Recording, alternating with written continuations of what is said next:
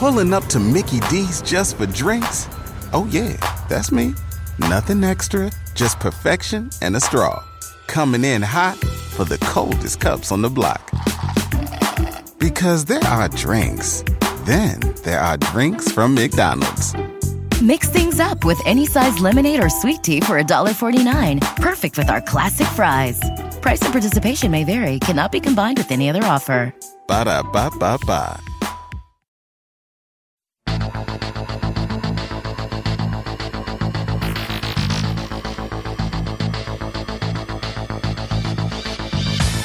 Welcome back to Everyday Einstein's quick and dirty tips for making sense of science. I'm your host, Lee Falin, and today we're going to talk about hydroelectric power and the City of Ember. According to the book of the City of Ember, the City of Ember is the only light in the dark world. Beyond Ember, the darkness goes on forever, in all directions. And just what is the reason for that light? If you've read the book or seen the movie, and if you've only seen the movie, I strongly recommend you forget all about it and go read the book instead. You know that the source of Ember's light is an underground hydroelectric generator. So this week, let's take a look at how hydroelectric generators work and where they're used today. I'd like to thank this week's sponsor, GoDaddy.com. GoDaddy is the world's largest domain name registrar and web hosting provider with more than 54 million domain names under management. You can go to GoDaddy.com today to start your domain search. And if you register your domain with GoDaddy.com, you can enjoy lots of free extras like personalized email, photo albums, getting started guides, and more. And don't forget to check out GoDaddy's web hosting service. Plans start at just $2.99 per month, so get started today at GoDaddy.com. For my listeners, GoDaddy's offering 20% off your one, two, or three year hosting plan. Just be sure to enter the code HostPod62 at checkout. That's GoDaddy.com and code HostPod62. To understand how hydroelectric generators work, we first need to understand electromagnetic induction. Back in the 1800s, a man named Michael Faraday discovered this interesting fact. If you take a conductor, like metal wire, and subject it to a fluctuating magnetic field, you can induce or create an electric current in the conductor. In a typical generator design, magnets are mounted on a disc called a rotor. The rotor spins around inside of a container, called a stator, with conductors mounted along the outside. As the rotor with the magnets spins around inside the stator, the magnets continually pass the conductors, inducing electricity. Now that we know how generators work, we just need to find a way to turn the rotor.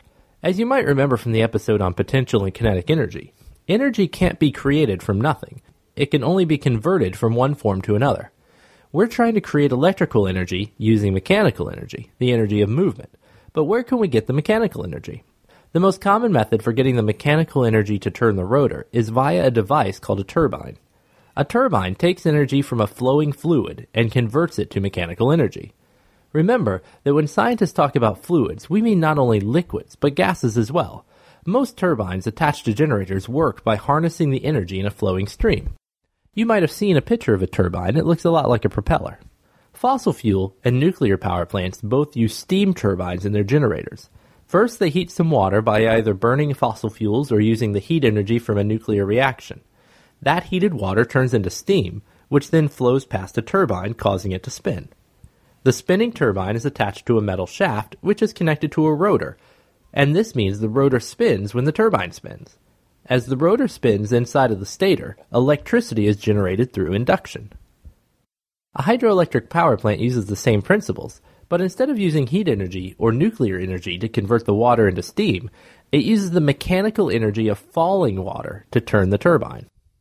Most hydroelectric power plants involve building a dam across a river to create a large reservoir of water.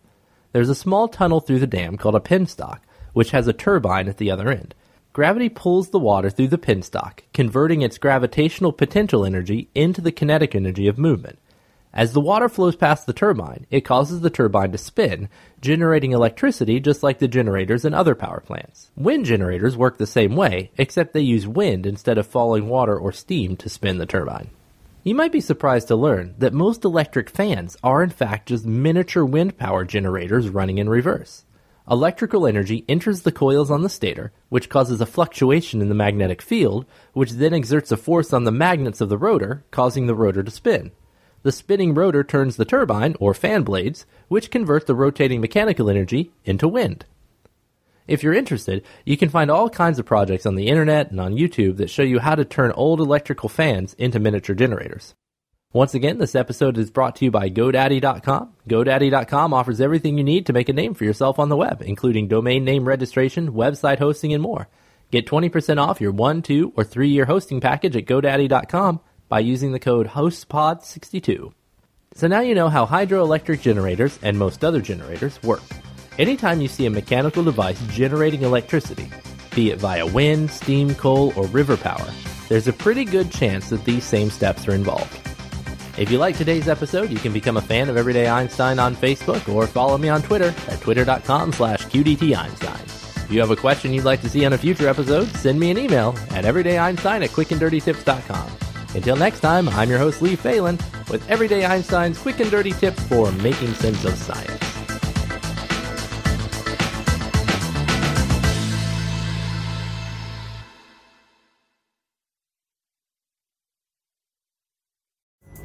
Pulling up to Mickey D's just for drinks? Oh, yeah, that's me. Nothing extra, just perfection and a straw. Coming in hot for the coldest cups on the block. Because there are drinks, then there are drinks from McDonald's. Mix things up with any size lemonade or sweet tea for $1.49. Perfect with our classic fries. Price and participation may vary, cannot be combined with any other offer. Ba da ba ba ba.